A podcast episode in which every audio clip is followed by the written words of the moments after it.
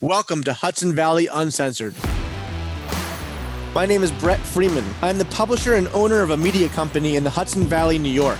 I launched this podcast to highlight and discuss topics without fear of cancellation by today's cancel culture. Well, at Hudson Valley Uncensored, we won't be afraid. My intention is to stay true to each of you, true to myself, and to interview people who will also be true to our audience. Welcome to Hudson Valley Uncensored. I'm not a scientist. I don't have my MD or PhD. I'm not an expert on public health policy or vaccines. I'm just an American who tries to pay attention to the world around me. I used to believe that private corporations pretty much had a right to operate a business in any way without any sort of ethical obligations to anyone but its shareholders. It's not that I'm opposed to ethics, but I used to believe strongly that the market would weed out bad actors and ultimately the best corporations would rise to the top. But then I saw the power of monopolies, where the name Google has become a verb and where Facebook has become this country's equivalent to the town square. When I think about the town square, I conjure up images in my head about the founding of our country where people stood on literal wood platforms and they could say anything they want whether it made sense or was totally outlandish. And they were cheered or booed depending on whether people agreed with that person or not.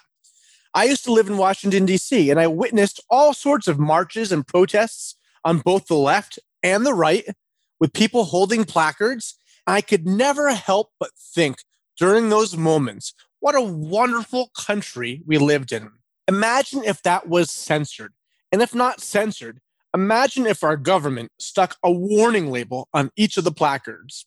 I saw a political cartoon this morning from A.F. Branco wondering what would have happened if Christopher Columbus posted on Facebook that the world was round, or if Galileo posted on Facebook that the earth revolves around the sun. Both of their statements were considered radical during their lives, and Facebook likely would have censored them or slapped a warning label urging the reader to visit the official site where the truth, quote unquote, the truth exists. There is something truly creepy and big brotherish when Facebook slaps a warning label urging us to visit the CDC website anytime anyone simply writes the word vaccine on Facebook. Or when the scientist who helped develop the mRNA technology used to create the COVID vaccine, Dr. Robert Malone, proclaims that the government may not be totally transparent with us, and his statement was booted off of YouTube. Might not all of this censorship make us a tad bit paranoid? I'm not a conspiracy theorist. I try to trust my government. But when credible scientists are being censored, and when our tech monopolies get to decide who has the claim on truth, it has the opposite of its intended effect. And it actually causes me to question the consensus. And it causes me to feel like I'm being gaslighted by Facebook and YouTube. I'm not a scientist, I'm just a journalist. And I know many of you in our audience are apprehensive about getting their children vaccinated for COVID 19. I certainly am. I'm not asking you to trust the government or trust our tech monopolies, but I do think today's guest makes a compelling case in favor of vaccinating our kids. Welcome to Dr. Marianne Buetti Sgouros, chair of the Department of Pediatrics with Northern Westchester Hospital in Mount Kisco, which is part of the Northwell Health System. Dr. Buetti Sgouros has been a pediatrics specialist in Mount Kisco and has over 28 years of experience in the medical field. She graduated from the Icahn School of Medicine at Mount Sinai Medical School in 1993. She practices with Westchester Health, also affiliated with uh, Northwell Health, at 36 Smith Avenue in Mount Kisco. Her patient office can be reached at 914 666 6655 for anyone looking for a new pediatrician for their children. For full disclosure to our listeners, Northern Westchester Hospital is a valued advertiser with five of our Halston media publications. The hospital has been a client of ours for many years, but regardless of its status as our client, I do believe that Northern Westchester Hospital is a trusted institution in the Hudson Valley. My own kids were born at Northern Westchester Hospital, and my daughter was just treated at Northern Westchester Hospital for a concussion, where our experience on the pediatric unit was incredibly positive. Welcome to Dr. Buetti Sgouros. Welcome, Dr. Buetti Sgouros. Thank you so much. Doctor, about 24 hours before this interview, I sent you a series of questions from our readers after sending out a survey through our digital and social media outlets. It was only just a few short questions. Have you or do you plan to vaccinate your children for COVID 19? As of this afternoon, we collected 70 responses and we had 32 yeses, 27 no's, and then a bunch of the others kind of fell into the various categories Someone said I have no children living at home. Someone said when it has been thoroughly tested and features approved. One person said undecided. Someone said haven't yet, but will be forced to. Oh. Someone said not sure. Someone said maybe undecided. Someone said they are 1922 and yes, they're both vaccinated. Someone said I will never give my child this vaccine. Another person said my grown kids are already vaccinated. Another person said undecided. And then, in terms of uh, the next question, if you have vaccinated or plan to vaccinate your children, why?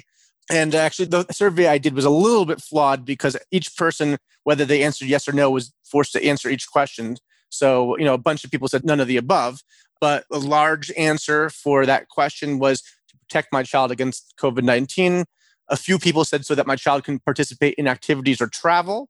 And actually, the greatest number said all of the above. So, you know, both for protecting their child and for just being able to participate in activities. Then the third question if you don't plan to vaccinate your children, why? So, uh, eight people said not enough research has been done. 16 people said I'm worried about the long term health impact on my child. Six people said I'm not worried about COVID 19 harming my child, so they don't need to be vaccinated. So, several people are just not worried about it. The fourth question I asked people, I said to people that we are interviewing you. I sent out the survey over a week ago, I believe now. A bunch of people sent some suggested questions. So I'm going to get into some of the questions right now and just start off with some basic factual questions. The first question is age 12 still the age where children are permitted to get the vaccine? Correct. And I guess why is age 12 the magic age for this? And are we close to lowering the age? I think we're actually close to lowering it. But what's happening is the research is being done in stages. They're getting volunteers and then giving the vaccination, and then checking for the immune response. So it all happened in sequential order. So right now, 12 and over was approved at this stage of the game. However, studies are still being done in the younger ages. There's a study going on between ages 6 to 12. And then they're doing studies in the younger children where they're varying the quantity of the messenger RNA to see how low a level can you give it and still get an adequate response that would protect the child? For most vaccinations, there is a standard dose regardless of age, but some people might be aware that years ago, when it came to the influenza vaccine, there was a different dose for the younger child. And then they found that over time, it didn't make a difference. Now the same dose is given to children six months and above. It's no longer a half dose followed by another half dose. Okay. It's now just the same strength is being given. As a pediatrician, anybody who knows me knows it is pretty hard to get me to give something to a child. I hate giving out antibiotics. I like to give out better lifestyle advice about nutrition and good habits. So, for me to be recommending something like a vaccination, it has to be because I truly feel that the research has been done to benefit not only the child, but the child's family and the community at large. Is there a particular vaccine that you prefer for children? You know, Currently, yeah. the ones that I think will be approved are the messenger RNA vaccines by Pfizer and Moderna. Those are the ones that I'm anticipating is getting the most research done at this time. It's funny because a lot of people have concerns because the vector, the way it's being done is through messenger RNA. And if I could have just two moments just to explain why I don't have too much concern sure. with this vaccine. Please, please. So I'm going to try to simplify it. Think of it this way. Messenger RNA is kind of like um, the uh, message that came in the old show Mission Impossible. Mm-hmm. It gives a message to a cell. It gives it essentially like the recipe, the instructions on what to do next. When the right cell gets that information, it will then produce the outcome, which is the body itself creates the protein, which the body then recognizes as spike protein and then creates antibodies against it. Spike protein, in a simplistic fashion, think of it as like the needle on an injection. Mm-hmm. If the spike protein is blocked, the cells can't get the viral particles. Right. So if we block spike protein by making the body produce spike protein and then produce antibodies against that, you will then be able to efficiently prevent the body from producing that immune response that is associated with COVID 19. Remember, once your cells are infected, it, there's a variable response. You can have a full blown. Infection where you have the fever, the cough, the body aches. You can have um, hypoxia, where there's so much blockage and inflammation in the airways that you don't have enough oxygen to deliver to your organs. And that's the most common emergency that we had seen early on that was causing people to die in our area. Um, by producing the antibodies, we could prevent this infection. Now, you have to remember by giving this vaccination, we're doing a couple of things. One, we're preventing a full blown infection. So, for instance, if you are immunized and you have the vaccination and you make antibodies, if you come into contact with the coronavirus, although you may harbor it in your nasal passages, you breathe it in, it mm-hmm. doesn't replicate. And if it's not replicating and infecting your cells and giving that inflammatory response, then you're not going to get particularly sick. If you happen to be one of the people, however, that has a robust immune response, then you run the risk of being one of the people that gets hospitalized. There's a big variation in how people present with coronavirus infection. We see in a lot of the small children, they're, they're essentially asymptomatic. In the beginning, especially, I was um, testing children for coronavirus and finding that children that looked like they had nothing more than a cold were testing positive for the coronavirus. The problem then became other people in the household were getting sick. Some that had um, more robust inflammatory reactions were actually getting particularly sick. We had babies that didn't look particularly ill, and then grandparents that were ending up in the hospital. That so, it's that variation in presentation that is so concerning to those of us who practice pediatrics.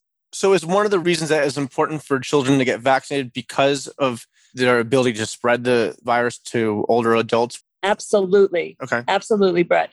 One thing that's been very, very concerning is that asymptomatic spread. And mm-hmm. that now, especially with smaller children, who um, anybody who has children knows sometimes they cover when they sneeze, sometimes they don't, sometimes they wash their hands, sometimes don't. They can wash their hands and then wipe snot on them yeah. instantaneously. Yeah. So the concern comes up that they could very easily transmit it. And we had many a grandparent who was trying to help out a family who had parents that were working from home, grandparents were staying in the house with them. And then grandparents were getting sick. The children were looking otherwise asymptomatic. Then the grandparents were getting sick. I understand so many parents are concerned because they think that their children might not get particularly sick with this virus, but it goes beyond just the individual. It also goes to the community. And I guess another question then, um, I mean, just going back, one more basic factual question though, then what is the death rate of children getting COVID? I mean, is it totally negligible or? It's very small. It's very okay. small. I'm trying to think of how the math went on that because you have to remember this changes almost every day. Um, in the United States, more than 4 million kids have had COVID. I think the last statistic I saw, there were about 15% of all the cases. That's 535 cases per 10,000 in the population. However, the death rate is significantly small. I think it's 0.08 might have been the last statistic I've seen on that. I looked that up like about a week ago. It's very small death rate, but for each one of those children that has the coronavirus, the risk is how many people that they transmit it to. It's almost like um, a case of dodgeball where the kid is it. And if the kid has the ball, they're able to repeatedly toss it and hit other people. Not everybody that gets hit is going to be knocked out flat on the ground, but they can still potentially then pass it on to the next person. It's that transmission where somebody's asymptomatic, doesn't realize they have it, and spreads it to the next person. That's the concern. Now, should children who have already been diagnosed or who have the antibodies for COVID, should those children get vaccinated? As somebody who I myself had COVID, I was a trendsetter. I had it last March. When we were short on PPE, I contracted coronavirus. Oh, yeah. And I even think I know unfortunately, um, at the time, we were trying our best to reuse PPE. Mm-hmm. And I remember taking care of some kids with 105 temperatures, sick. that looked like flu, but at the time we didn't have enough tests. They were testing flu negative, mm. And then I came down with COVID because of my status as a healthcare provider. And also, I participated in a study also to check my antibodies repeatedly. I know that I had good antibody response for a prolonged period of time. We think children would too. However, we do not have enough information to say, will that antibody level be good enough to, if you come into contact with a variant? We do not know. And unfortunately, it's just because this is so novel, so new, that's still stuff that's being researched.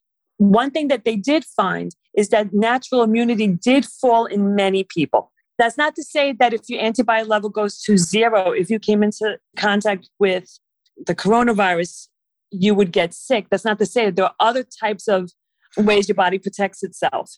But one thing that we don't know for sure is do you really need that high antibody level in order to say you're immune? That's why, if you remember, a few months ago, people were all coming into their doctor's offices requesting antibody levels. And people that were sick with coronavirus that had documented COVID were coming back with no antibodies. Oh, wow. They wore okay. away. So that's why the antibody levels don't mean too much for us because we don't know if you have a very high level at one point, it's still going to be high. Does it wax and wane? Are we supposed to check levels every week? You know, and then if you hit a certain point, you get vaccinated. We don't know. So my sister in law had COVID, and my brother, right around her the entire time, you know, she was coughing in his direction. Uh, you know, he, I mean, he wasn't too concerned about it just because of his personality. He wasn't too concerned about it. And he never got it. And he's convinced that his allergies might have protected him from COVID. I don't know if you can speak to that at all. I can't, but that okay. sounds very interesting because people that are allergic tend to have very, very robust immune response, even to things that they shouldn't be responding to. That's why they have reactions to things like, you know, like peanuts and dander in the air. You know, it's like it's almost hyperimmune. One of our readers who answered the survey, they pointed to the Norway study that shows more young people developing long haul COVID problems. Have you personally seen any evidence of this? And regardless, do you have any concerns about the long term impact of young people developing COVID? And just to briefly, I looked at the Norway study, a website Science Norway by a, reporter named Ida Irene Bergstrom.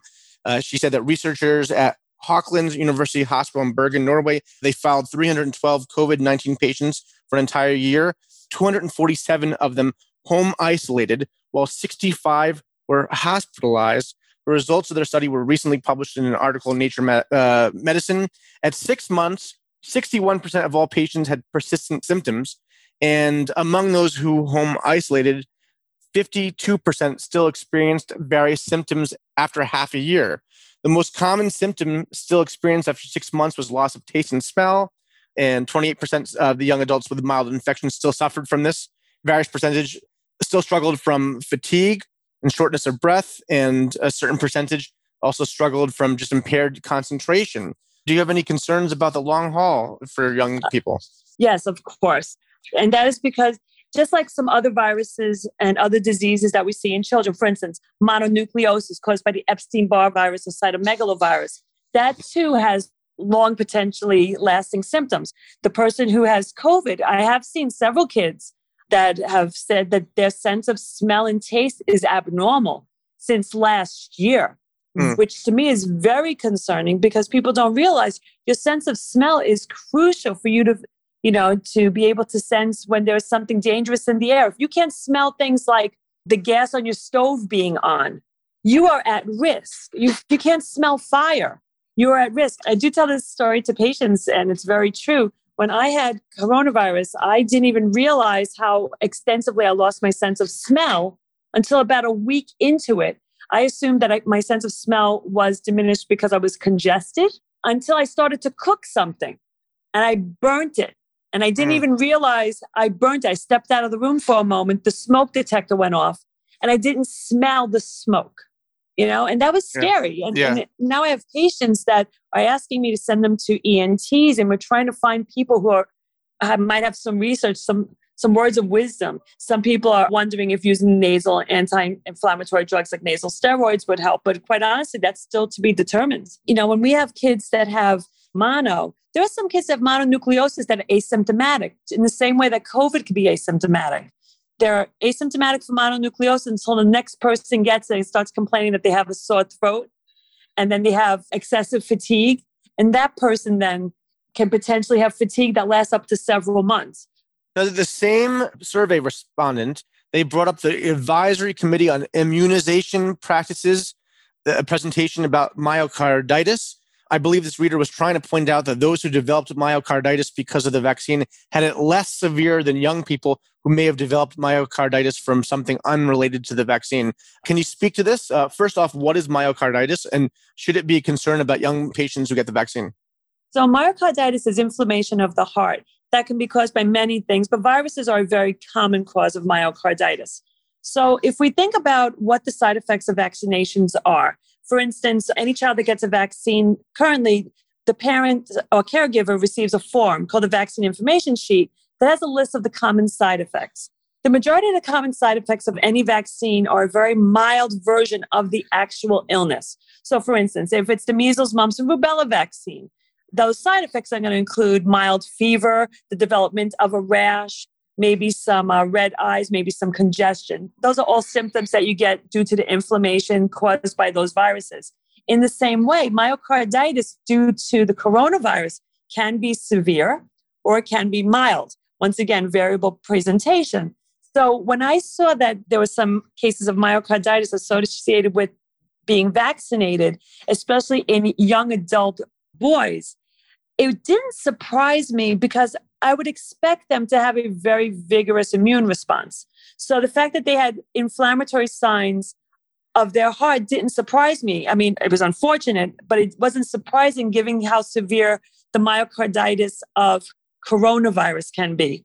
Early on in the pandemic, there were people that were presenting to emergency rooms very early on when this was new that were mistakenly thought to have even heart attacks. They were mm. coming in with uh, shortness of breath, arrhythmias. They were coming in with you know signs of heart failure, and they weren't showing signs of heart attacks. And then it was found out that that was because the virus was infecting the actual heart muscle itself. In the same way that the generalized body aches were occurring in the large muscles, the skeletal muscle of the body, so was the smooth muscle of the heart, you know, the cardiac muscle getting involved. So, I mean, if we weren't concerned about the spread of the virus and we weren't concerned about spreading it to older adults. And we're just looking at specifically the individual. Is there enough data about the risks for teens getting the vaccine? And really how risky is it versus not getting it? Well because there's such variability in how severe you can get the coronavirus there are some kids that got the multi-inflammatory systemic disease that looked like if you remember a few months ago, it looked very similar to Kawasaki's disease. So, because that is a potential outcome, I feel strongly that the kids should be getting the vaccination because that's a risk I wouldn't want to take. I find it interesting that parents, for instance, go through a lot of trouble to block plugs to make sure their small children don't get electrocuted. And yet, I think the last study I saw was if you give children between the ages of two and four two days with just a plug and an outlet, 100% can remove it. That's 100%. You know, as parents, we try to protect our children and get them out of harm's way. You know, we try to prevent them from falling downstairs. Yet, about every six minutes in the United States, a kid presents to the emergency room because they fell down the stairs. You know, so I don't think it's a risk. I think as as uh, pediatricians, we're always trying to do whatever we can to keep our patients healthy and to try to prevent them from getting illnesses. And that is why, by the way, we are getting carpeting for our stairs. so I could see that being a large concern for sure. Do you have any concerns about various variants that we hear about in the news, including the Delta variant? Yeah, the Delta variant does concern me. It appears to be much more contagious and it tends to be more severe. And I believe a UK study, they find that the number of cases doubles about every two weeks for that variant, how it increases in the percent of the cases of coronavirus. So, just for an example, if there was 5% of the cases in the UK two months ago were due to the Delta variant, two weeks later, it doubled to hmm. 10, mm. then to 20. So, there is a concern that it will be the most predominant strain in the United States. And you have to remember, people who are vaccinated will not get severe COVID due to Delta. Mm-hmm. Okay. So even if you got the older vaccines that are not specific against the Delta variant, you will not be hospitalized, nor will you get severe disease from the coronavirus if you get Delta. So my concern is that it's going to be spreading like wildfire through the unvaccinated, the ones that have no antibodies, and it's going to spread quickly because we know this one is much more contagious. Now, as a public policy question, should the vaccine be mandated and should teens and other children be prevented from participating in some activities, including travel, without getting vaccinated? That's a whole other question. I mean, I personally, as a parent who likes to travel with her children, would not feel comfortable with her kids not vaccinated. And that is because I would have to worry about other people, especially now that masks off in many areas if we were traveling, would my unvaccinated child then come into contact with somebody who looks otherwise well? Because remember, the vaccinated person who comes into contact with the coronavirus may not look sick at all. They're producing a significant immune response. However, they are still able to transmit it to others. So, mm. my concern would be that if, as a parent, I do think that children should be vaccinated against this if they want to participate fully. My concern would be that if they are not vaccinated, they're participating in the classroom, in sports, that child is put at risk of getting this because of this more contagious variant. And then you have to remember that person then in those first couple of days when they don't feel that sick could be transmitting it to another member, another person, or perhaps they'll transmit it to somebody for instance, who is vaccinated yet is on immunosuppressive medication. Mm-hmm. Remember, even something like prednisone used to treat inflammation due to things like poison ivy can affect your ability to fight an infection, including COVID. That's a good segue into my next question. The son of one of my best friends, he has an epileptic seizure disorder and he's on medication that compromises his immunity. So we hear that children are less at risk of COVID, but would a lowered immunity either a, make a child more susceptible to catching COVID? And if yes, would it make the child more at risk from complications of COVID? They would be at the risk of catching it just from the exposures. They would mm-hmm. be at risk of having severe disease because their body's not able to fight it well. Should parents be afraid of the impact on the hormones and fertility of children, particularly girls, from getting the vaccine? And that's just something I've seen, you know, I've read about. And that was definitely a few of the questions from people who responded to the survey. And I've seen people talk about that on social media. So if not, do you know where some of these concerns are coming from? I actually don't know where they're coming from, except I know a lot of it's just because it's unknown. If you think about what the messenger RNA particle is, it is something that stays in the cytoplasm of a cell. So if you remember from biology 101 from high school, you have a cell, it has um, an endoplasmic reticulum. It has, remember that? The ribosomes. It has vaguely, vaguely. Yeah, you're giving me some anxiety here. yeah. Okay. Yeah. So, so messenger RNA never goes into the nucleus. So it's never going to go into a cell where it can be spread and passed on. It's not possible for it to get into that cell line. It's going to be essentially attacked by your body. It's going to get the messenger RNA. Your body's going to create that protein. And then the messenger RNA is going to like disintegrate, just okay. like you know, in Mission Impossible. It's not going to be able to go into your ovaries. It's not going to go into your testes. It's not going to affect your germ line. It should not be affecting your hormones. I mean, granted, this is all novel, and I would hate to be found wrong in the future. But if I think of what the biology of messenger RNA and ribosomes and the production of proteins, it doesn't make scientific sense to me that that would be a concern. And I've heard some, and I appreciate your qualification, you know, at the end with that. I've heard some more outlandish theories. And again, I, as a rule for this podcast, I don't want to even prejudge anyone's uh, theory or assertion, but I read some theory from some people, you know, see the stuff people talking about it, that simply by an unvaccinated person being around a vaccinated person, it could impact someone's menstrual cycle or have other health impacts. You know, is that totally outlandish? That's totally outlandish. Yeah. Yeah. Okay. I mean, yeah.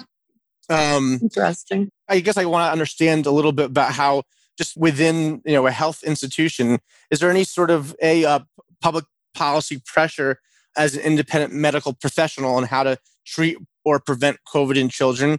And are your medical opinions coming from your best judgment or is there an official position of northern westchester hospital or northwell health? We have protocols for different aspects of covid. For instance the return to play for kids who've had covid-19 you know because we're trying to assess their cardiac health Mm-hmm. before we let them go back to aggressive play. Yes, we have policies for that. But for children, we have essentially recommendations that are based on the CDC guidance and then from other studies that come out. And you have to remember the CDC guidance changes so regularly that sometimes something that is being publicized on one day is totally changed two days later. Mm-hmm. But one thing that we do recommend for our families is the fact that getting the COVID vaccine will also prevent not only illness among older family members, but also the spread to people whose immune systems might not be able to fight the infection. It also will make sure that your child is not one of the kids that has the multi system inflammatory disease. It prevents their child from being the one who down the line is not able to smell normally. It prevents your child from being the one that maybe cannot think clearly because they have a little bit of that brain fog that some people are complaining about. And I know that masks are not the topic of this discussion, but if I could, how effective are masks at preventing the transmission of the virus in children? Should children be wearing masks out in public, you know, if they're unvaccinated and at summer camp this summer or at school in the fall? Well, right now, from my understanding, most summer camps are asking the children to be tested prior to joining the camp. So, one thing that, you know, hopefully will decrease the likelihood of children that are at camp getting COVID is the fact that the children have been pre screened prior to attending. Mm.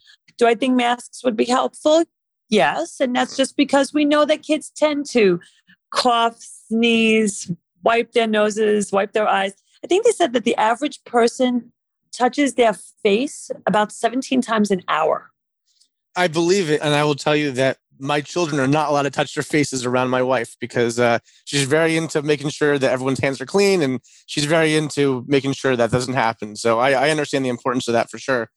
I know there is a tremendous anxiety among some parents and even some adults for themselves about getting the vaccine. What can you say that might alleviate some of their concerns? Uh, if I had to pick just one statistic, the fact that nobody that has the vaccine is being hospitalized and placed on a ventilator, I think is crucial. All you need is to have a little bit of a memory of March and April last year in 2020 when the ambulances were sounding all the time and people were being brought to, if you remember those images of Elmhurst Hospital with the coolers outside, the cooling trucks for the bodies if people are vaccinated, they will not be among the numbers of people that are hospitalized. That to me is crucial. Why would you want to risk the potential of being a statistic and getting hospitalized, especially now that the Delta variant appears to be more catchy and more severe? So, if I had to pick one reason to get it, it would be so you do not become a casualty. Is there anything else you'd like to add that I didn't ask? There are a couple of diseases that I just think people should think about. Yes, coronavirus has been like the main topic of when people talk about vaccines lately, but people don't remember even 30 years ago the prevalence of things like pneumococcal disease, pneumococcal bacteremia. They don't remember Haemophilus influenza back when I was in my training, the vaccines against those two diseases were not being used yet. And as a resident, I trained at Columbia Presbyterian. And, you know, if you talk to any doctor, we always talk about the good old days when we used to work hard in the hospitals. Babies very commonly were brought to the hospital with temperatures over 100.4 with lethargy. And the standard practice was to do a blood culture, a urine catheterization, putting a tube through their urethra to get urine, and to do a spinal tap mm. routine, and then place that child on intravenous antibiotics that had severe side effects associated with them, including deafness. Mm. That was protocol. And that was because babies were dying of these diseases. These diseases almost do not exist anymore because we developed vaccines against them. We talk about them as something from the past. In the same way, when I was in my training, people would talk about the use of mechanical ventilation for people who had polio. These vaccinations, these therapies are put into place to try to prevent the tragedies that occurred in the past. Children are lucky right now. We've eradicated so many diseases or have at bare minimum decreased the likelihood of them having a horrible outcome. Whooping cough, pertussis, still exists. It is seen as a chronic cough in adults. But we make sure that parents, when they're expecting, we make sure the family members taking care of that baby are immunized against it. They get additional vaccines. That mom will get that vaccine with every pregnancy because we are so concerned about whooping cough, stopping the ability of a child to yep. breathe. I remember okay? I had to get that vaccine before my uh, my first child was born. Yep. And you have to remember the addition of that additional whooping cough, the vaccine for kids over the age of 11 and 12, and to be given to adults is a relatively new thing. It didn't occur in the past. You just got your tetanus shot every 10 years. Now we recommend this one with the whooping cough added to it. I do tell a story about whooping cough because it happened when I was in my training also. I was uh, working in pediatric ICU and I had a baby who had whooping cough about three or four months old at the time, and was in the ICU, literally stopping breathing, would cough and then whoop and then drop its oxygen saturation. And we would have to be there yeah. to essentially make sure it was breathing again. So we used to do rotations for six weeks at a time. And then we'd go to the emergency room, work in different um, clinics. I came back a few months later. That kid was still in the ICU. Wow. But people don't remember, like nobody hears about pertussis, whooping yeah. cough. The only time they hear about it is when we're giving out that vaccine.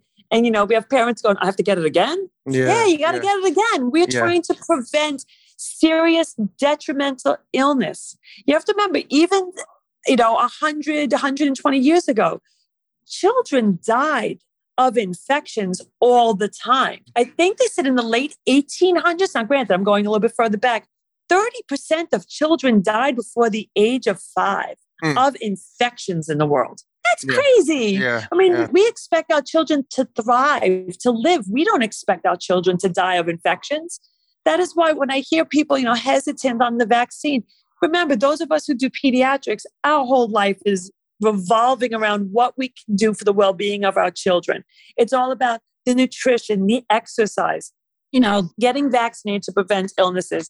I've heard people that are concerned about the vaccine, yet there are other things you could do too to prevent yourself from getting seriously sick with coronavirus beyond just washing your hands. Perhaps eating well, having good nutrition, and maybe losing weight. Majority of the mm-hmm. people hospitalized are obese. Okay. It is more difficult. So, something as simple as losing weight and taking better care of ourselves would also decrease the likelihood of having severe COVID. I mean, I feel very strongly. I mean, I want the kids to go back to school. The kids were harmed by being homeschooled, not because parents weren't trying hard. My parents, my God, they worked so hard at trying to juggle life. Yet, the social interactions that children need were destroyed. It was not enough just to have little pods. It wasn't enough to have the kids, you know, corresponding with other children just on platforms like Zoom. Mm-hmm. Kids need to be with other kids. They need to make mistakes in their interactions and learn from those mistakes. Absolutely. I think having the vaccination there so that all kids will be able to participate fully in school and activities is very important. Even if you're not worried so much about the physical likelihood of your child having severe COVID infection, if it comes to the point where schools mandate that you cannot participate without getting that vaccination, my God, I would hate for your child to be that kid that's not participating. Kids need to be with other kids. It is, goes beyond just physical health, their mental health needs it. Having two kids, again, they were home for part of the year. I mean, luckily in our school district, you know, they did go to school for much of the year. But, you know, my youngest one, you know, it was tough for him. And it was tough for my wife to have to, uh, she's the one that spent most of the time. Actually, my dad also helped out with doing remote learning. That was really tough. And we're in a new, brand new school district. So, you know, it was very difficult for them to be able to, you know, meet kids. It was a tough year for them. So, you know, I, I agree, you know, that kids being around other kids is so important. I totally yeah. agree with that. And if I could mention also one more population that really suffered during the COVID pandemic is the special needs child. Mm-hmm. Special needs children had so much difficulty. Their parents are true heroes. I've seen it over and over again. Kids that have developmental disabilities, kids that go to schools that need all that support. And all of a sudden, those supports were being done virtually. Yeah. That was difficult. Kids were breaking down, kids that are not verbal, not able to understand what was going on, were breaking down. And then trying to get mental health services during the pandemic was next to impossible because once again most of the people that were doing the services were doing it remotely. That was not what the kids needed. The kids needed to go on the bus. They needed to be mm-hmm. with their caregivers they have at school. So it's so important for families to also remember that if you have friends and family that have special needs kids please be vaccinated. The last thing they need is to get sick because they can't understand what's going on. They can't necessarily understand that they're not allowed to go on that school bus. They're not allowed to participate in things. It was very difficult. I can't even express how difficult it was. How many parents would be reaching out? Is there anything else you can do? And all I could do is give a list of names of places, of services, and hope that there was some way they could get an additional service to help them out. Absolutely. Once again, Dr. Marianne Buetti Sgouros, she's the chair of the Department of Pediatrics with Northern Westchester Hospital in Mount Kisco, which is part of the Northwell Health System. She's been gracious to spend some time with us today. And also, you know, I want to thank you as well for just being part of the front lines as well. I learned today that you were among the first to be diagnosed with COVID in March of 2020. And so thank you for being on the front lines and, and for keeping Westchester County and Hudson Valley safe and healthy. And thank you very much for coming on the show, Hudson Valley Uncensored. I really appreciate your time. Thank you so much for doing this, Brett. I do appreciate it. I think it's very useful for our families and the community. Thank you. Thank you. It was very helpful.